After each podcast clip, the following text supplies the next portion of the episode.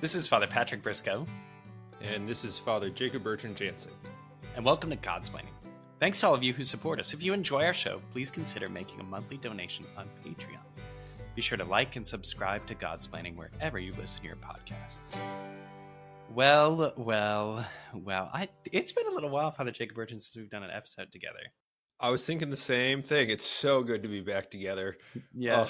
Oh. what Father Jacob Bertrand is saying is Thank you, Father Patrick, for generously allowing me and the others to carry the weight of the podcast while you coasted. No, that's not what I'm saying at all. No, it's funny. This is earlier this week. This is like breaking the third wall, but like earlier this week, I was recording with Father Bonaventure, and he was hosting, and he said something like, uh, "It's a pleasure to have you on with us." And I'm like, "What? What? Are, like, what are you saying? What do you mean? Like, this is our podcast. I'm not your guest." whatever father bonaventure it's great. But no it has been a while and it's funny because like the schedule we try to sort of balance some things but it always kind of ends up lumping together. So like either i do a handful with father gregory and then a handful with father joseph anthony and then feel like we neglect our podcast relationship but here we are back in the saddle just like old times when we were young. Exactly. Well i i have to say i'm particularly excited for today's topic because it's um, the beginning of an ongoing conversation, uh, not not just here on the podcast, right, but for the church in the United States. So I wondered um, if you want to start us off by just launching what what is the topic, why does it matter, and what's behind it all? Because it's a lot more than just one episode of our podcast, right, that we're jumping yeah. into. Yeah, that's right. Yeah. So in the past, over the past couple years, during obviously through Lent, we've been doing the Lexios and uh, on the Sunday readings, and we carried through the Easter season. But this year, we decided not to um, because of this initiative that I'm going to reveal right now. That um, is maybe some of our listeners have heard that the the U.S. Conference of Catholic Bishops, the USCCB, is launching uh, a three year uh, Eucharistic Revival Initiative. I don't know, a, a, National Eucharistic Revival, I guess is what they're calling it in the US, um, beginning this June um, on the solemnity of Corpus Christi, of the body and blood of Christ. That, that's June 19th. It's what? the Is it the second or third Sunday after Pentecost? I always forget. I know it's there's Holy Trinity. I just forget the order. It doesn't matter. In the middle in the middle of June this year, it's a three year initiative that's going to culminate um, with a, a, Eucharistic Congress, like a huge conference in July of 2024. Um, so I guess it's two years, 22, 23, yeah, whatever that that time frame in Indianapolis.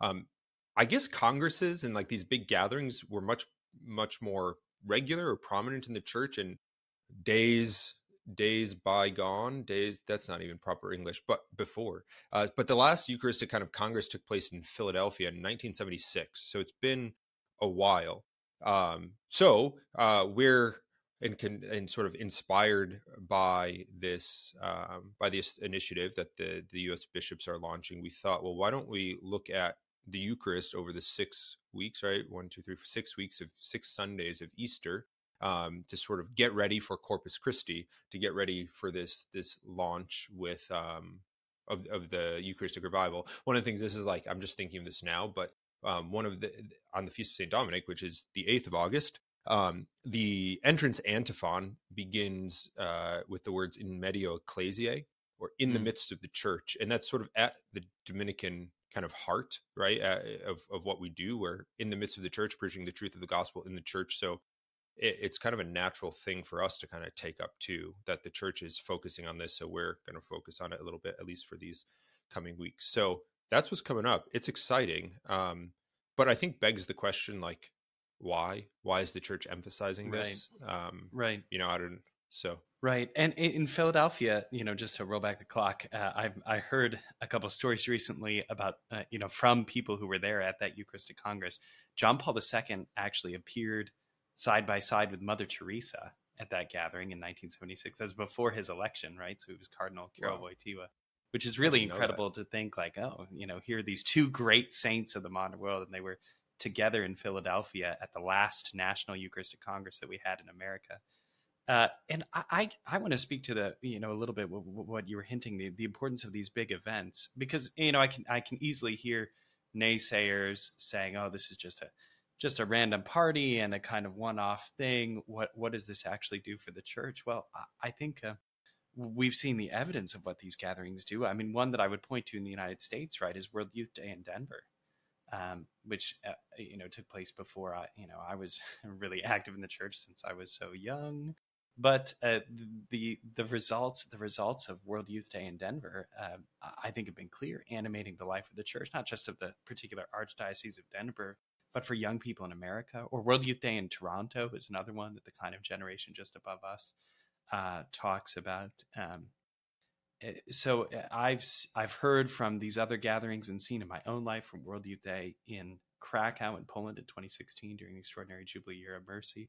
Uh, the, the, the results of these gatherings, and I think there's something to be said for bringing people together in a time when we're so fragmented and isolated. Um, I think it's not only prophetic but necessary, right? Like the pain mm-hmm. of these last couple years has been a church that has has focused um, since the, the, the renewal of the Second Vatican Council, a church that is focused on the liturgy, and then to suffer these last few years of COVID, not being able not being able to gather, to say no, we're going to get together, and we're going to get together as many people as we can, basically at this Eucharistic yeah. Congress, and not just in that one event, but many events, right, throughout dioceses and parishes in the United States over this over these next years. Um, I think is really key. Okay, but to your question, I, I kind of hijacked where you, where you wanted to go, right? To, to just ask that question, why? I started to answer it in the, the fragmentation of COVID, but there's an, an a doctrinal importance, don't you think, here too? Yeah, I, this probably. I mean, we could. I don't know if we needed. It's good to have kind of survey data, and I guess you can trust survey data only as far as you can manipulate survey data, but it's helpful. can be helpful. Um, but in two, this, I think this is what inspired the first thoughts of it, and I think uh, Bishop Robert Barron was the first to kind of make um, what a, a, a, plea, a petition to the U.S. bishops that something needed to be done about the Eucharist and and the Catholics because in 2019 there was a study um, conducted by CARA, which is uh, well, I think the I, I thought the big one was the Pew survey in 2019. Oh, maybe it was the Pew survey. Yeah, but there okay, have been there have right. been subsequent surveys. Yeah, yeah. So um, the Pew survey, right? The Pew study is it Pew survey or Pew study? Pew I always just call it Pew. Survey. Yeah, whatever. Um, Pew Research that. Center. Yeah, that found that only about one third of Catholics agree that the Eucharist is the body and blood of Christ, which is staggering. Um, now we could say like, well, what does that? What is it? What constitutes a Catholic in this um, in this in this poll? Is it somebody who never goes to church? Maybe do do Sunday church goers? What would the number look like? I don't know. I have no clue. But it's that sort of like is a moot point. It doesn't matter. Um, that that one third of, of people, let's say, I don't know exactly how the question was phrased, one third of people who identify as Catholic, who call themselves Catholic, uh, agree that the Eucharist is the body and blood of Christ. And that's an interesting thing, too, because the word agree stands out for me because it's not an option. you know, this isn't mm, like right. I can be Catholic and not believe this. Um, or like I can, you know, that you know what I mean, right? Like this is a doctrinal right. dogmatic teaching of the church coming from Christ himself in Revelation. Like it's it's not a disputed point uh, for Catholics. So it's all the more. I, only mention that because it's all the more staggering that 66% of Catholics do not believe in the real presence in the Eucharist.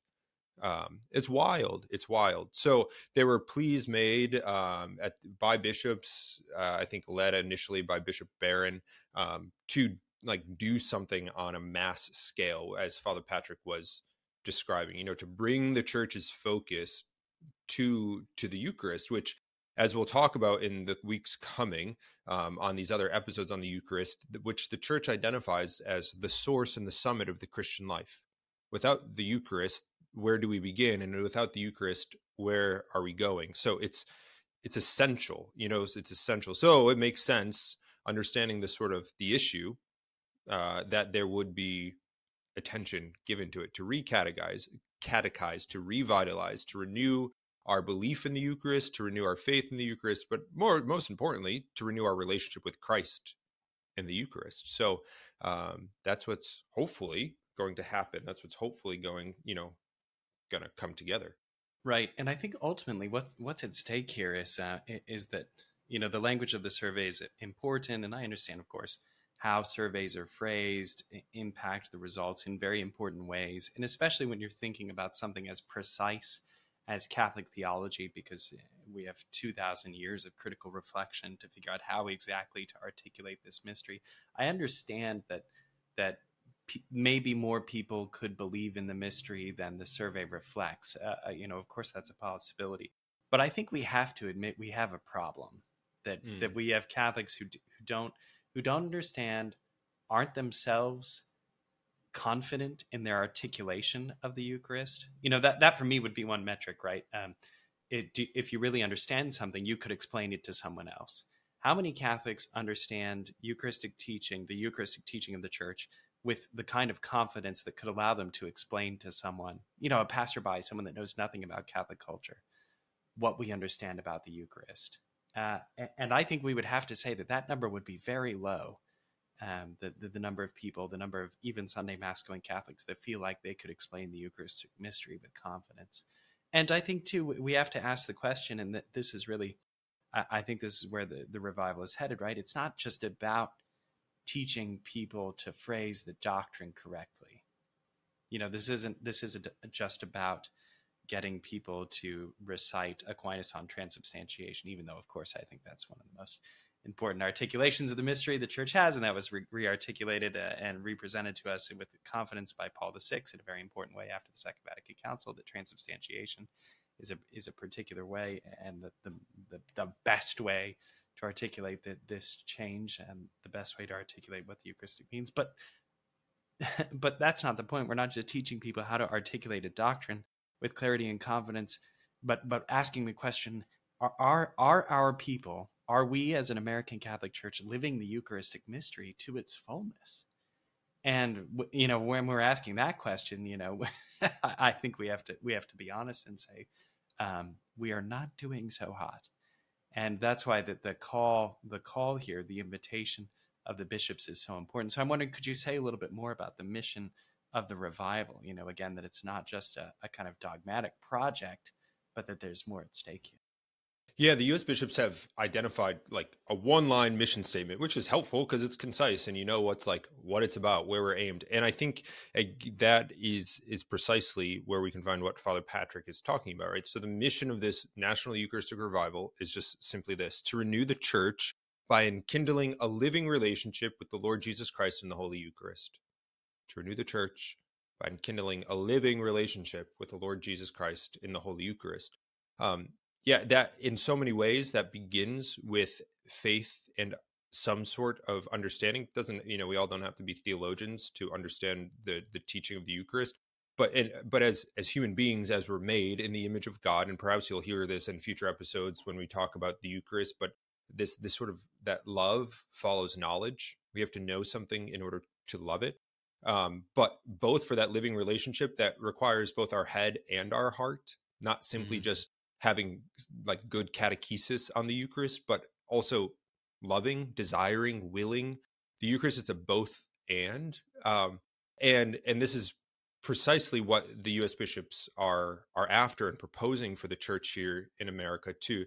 Not just to like produce pamphlets on the Eucharist, because in a way, like who cares um, if if people can simply um, like recite the catechism on the Eucharist. I think I think what Father Patrick was saying about being able to articulate the truth in some ways an important thing, but the and and no, I'm not so I'm not picking apart Father Patrick. I'm just driving home this point that that like in the end our knowing what and who the Eucharist is is is for the sake of that living relationship. Uh, we're not trying to just get better test scores on like a confirmation exam, you know, or that sort of thing. We're we're we want the bishops want us to re be sort of like could we say like reintroduced to Christ in the Eucharist to have our lives again centered on that source and summit. Um, but the way they, the, the sort of vision, right? They have a mission and a vision. The vision, um, which I don't know, I read it the first time and I was just kind of like, hmm. But then I, I read it as I was thinking about it. I liked it a bit more. So the vision as the bishop states, a movement of Catholics across the United States, healed, converted, formed, and unified by an encounter with the, with Jesus in the Eucharist, and sent out in mission for the life of the world. The first thing that was kind of like, hmm, a movement, like it sounds kind of like political in ways. Like we're gonna we're gonna create a movement, but I think that's the right word. You know mm-hmm. why? Because like the faith isn't static It's a dynamic thing, and we could think about like conversion as a movement of mind and heart towards Christ. So I, I, I actually really like that. I really like that. I don't know what you think, Father, but kind of like this list of things. But that it's like it's the gospel, healed, right. converted, formed, unified, and then sent. Um, but it's a movement. It's really a dynamic kind of reality. I don't know what you think about that.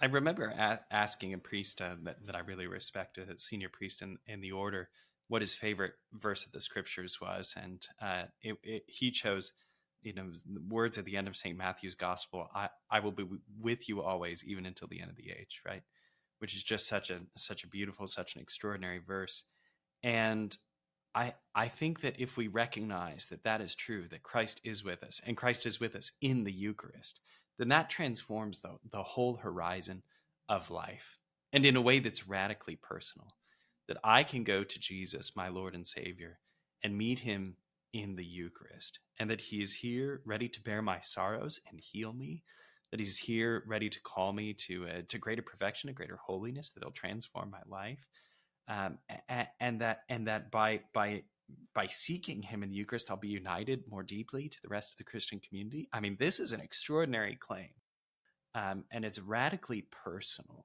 This is very different than a you know, than a kind of program for institutional reform. You know, n- nobody's like fine tuning a communications campaign. It's not a bureaucratic strike. That is not what is happening here. The, you know, the bishops are, are proposing something much more radical, something much more brave, as a point of fact, which is to to invite every Catholic to examine his or her conscience and to, and to meet the Lord more completely in the Eucharist. I mean, that's an amazing yeah, thing. And uh, yeah, go ahead, Father. I'm sorry. I was just going to comment on the same that like the, that last bit that for the life of the world um, has sort of I don't know double meaning, right? Because if we look at the world now, um, we're we can we can rattle off all of the ways by which the world is kind of like going to hell in a handbasket. It seems like there's just so much wrong. Like there seems to be so much not just like actual death in the world, though there is that, but just like death of like the human soul, the human spirit. Like it's just like that's right. You know, it seems to be decaying. The world needs um, this. the world needs this, but it's also life of the world. To you could think like you know the the eternal life, like where this leads. You know, it's it's both. So as Father was saying, like that that healing, that mercy, that personal relationship through this movement, um, for the sake of like our lives, which is why Christ came and left us his body and blood, so that we might have life and have life to the fullest. You know, so that we might have joy and have peace and uh, you know all of these things so it's it's really looking at that like i said initially i was kind of like well this is kind of jargony i don't know but it's i think it's like spot on as as i think about it so i don't know uh I'm, I'm no, no. I, I firmly, yeah, I firmly believe that there's something very, very deep, something very rich happening here.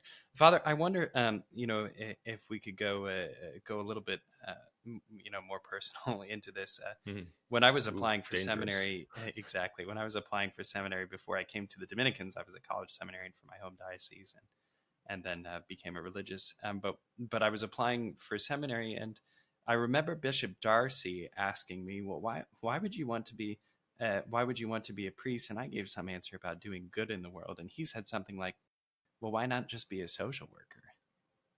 And Father, uh, the, the, the point, Father, that Bishop D'Arcy was making was that he, there's something different about the life of the priest, firstly, because of what a priest is for, and that there's a very deep connection between the life of the priest and the mystery of the Eucharist. Priests are priests are for the sacraments, for the sacrament of life in a really extraordinary way. So I'm wondering if you might speak to ways that ways that the Eucharist has uh, impacted your vocation. If there's a kind of renewal in life that, that you've experienced in coming to know the Eucharist, if I may be so bold. Mm, yeah. Gosh, getting getting a little vulnerable here, huh? Uh, fine.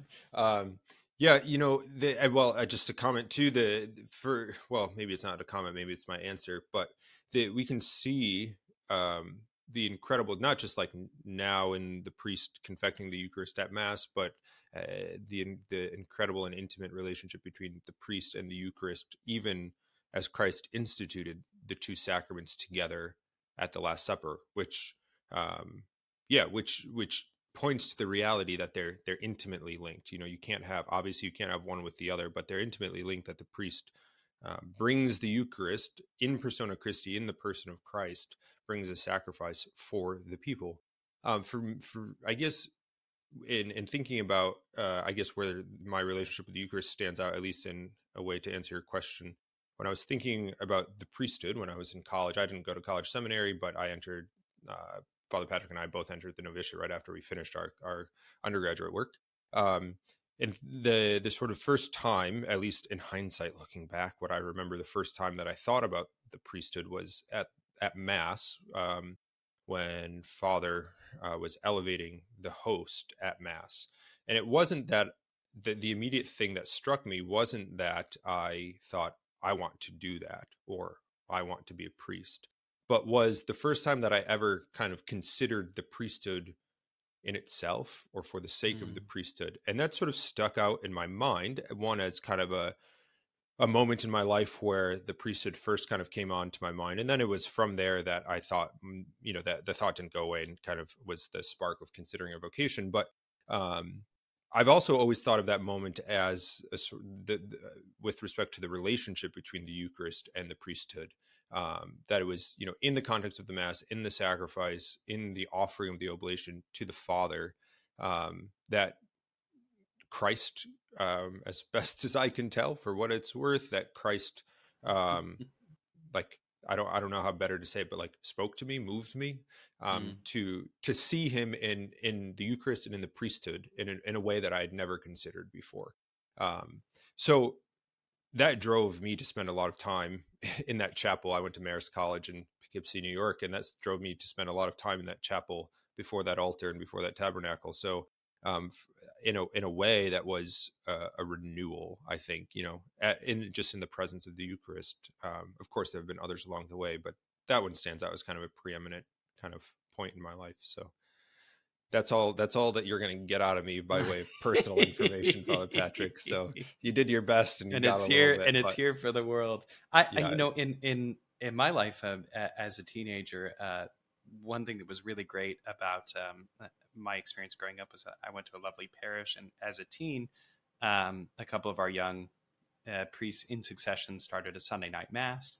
And then after that Sunday night mass, one of them began um, to reintroduce Eucharistic adoration mm-hmm. which was not a, a, practice that had been kept up in my parish at that time. And for me, that was really the, the first moment of serious reflection about what I believed in the Eucharist. Because I would I would describe myself before that as a kind of well catechized but unreflective person about the nature of the Eucharist. And because he did this, my mother, of course, said we were going to stay and pray in adoration. Um, and because I was there, I thought, well, I'm not just going to sit here. Um, I'll serve. You know, the, the, the parish priest invited me to help him serve benediction, and it, it was in in that that particular uh, that particular service uh, as as an altar boy when this young priest reintroduced Eucharistic adoration in my home parish that I began to take seriously.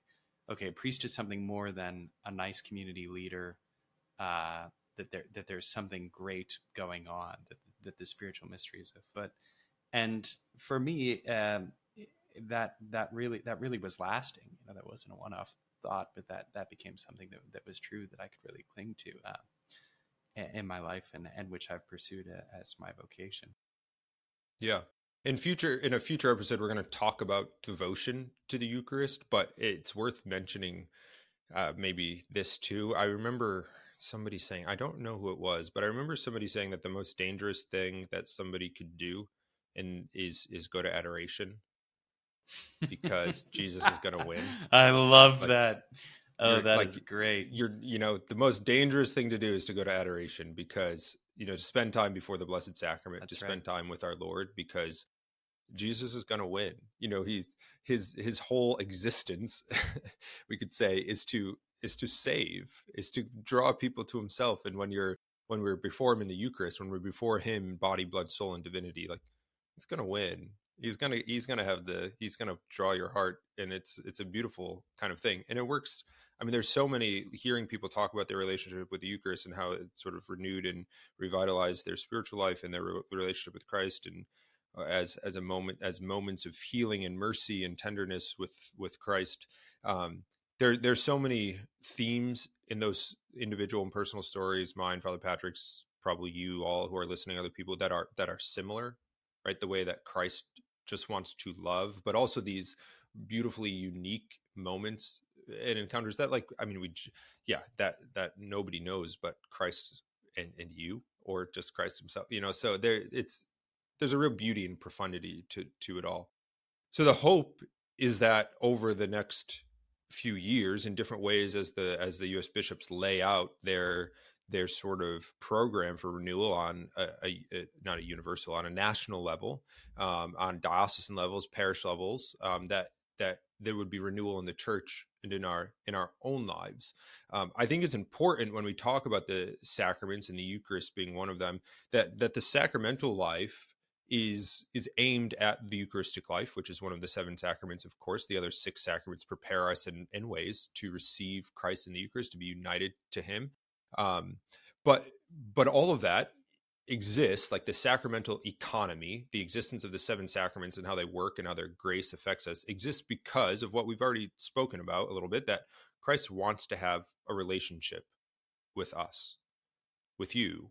Um, so that now as the as the bishops are rolling out this revival i think the question kind of stands like um, you know what what are ways that we can enter into that what are ways that we can sort of take stock of our relationship with the eucharist whether that's what do we know about the eucharist you know do i do i understand what the church teaches have i should i crack open the catechism should i take a double check should i listen to Godsplaining more. Maybe, maybe not. That's less reliable than the catechism. yeah. But like what ways am I going to feed my mind? You know, what ways am I going to feed my heart to to get to know um to get to know Christ in the Eucharist? How can I might or how ooh, English, how might I better prepare for the reception of the Eucharist during Mass? Hmm. How might I better participate in Mass? You know, these the, these things are like questions because uh, part of it part of i think what remains is sort of like okay the bishops are having this revival and they're going to have these things and they want me to have this relationship with christ but like where how like how do i begin but asking these sort of questions is is the place to begin like what do i know about the eucharist how do i how is the eucharist part of my spiritual life? How do i go to mass? How do i participate in mass? You know these sort of things are, are just little starting points. What resources are out there? And et cetera et cetera et cetera.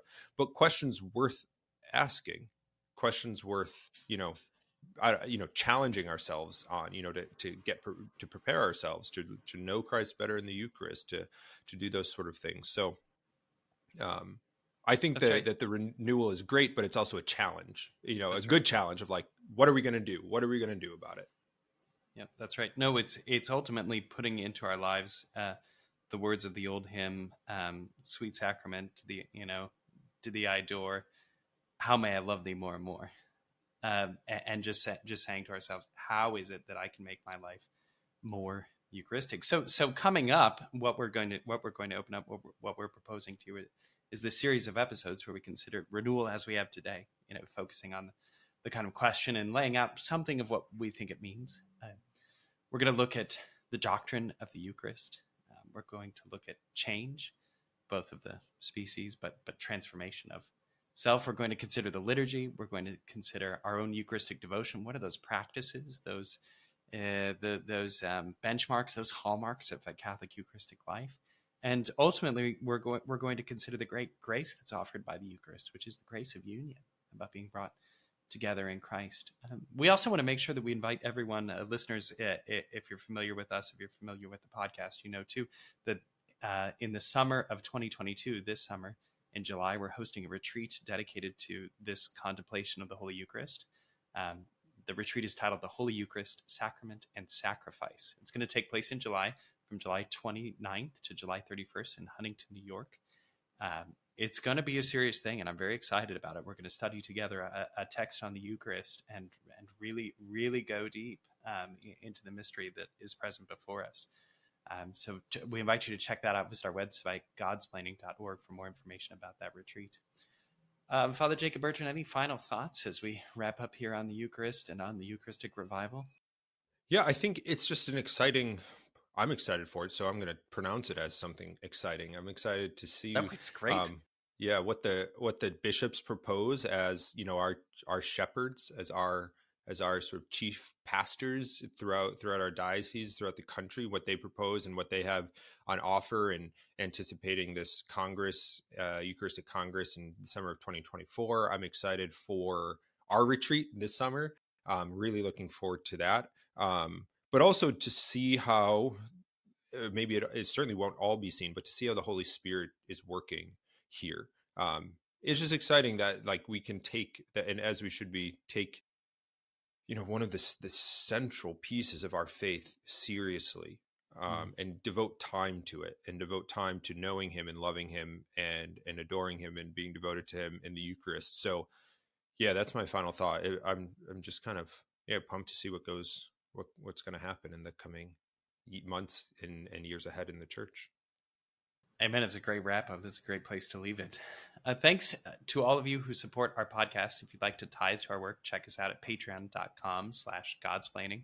You can follow the podcast on Facebook, Twitter, and Instagram. Like, subscribe, leave a 25 star review. I think you can do that. You can only leave a five star review. We'd be grateful for that. Visit godsplaining.org, as we said, to check out information on our upcoming re- events, especially this retreat, especially this retreat.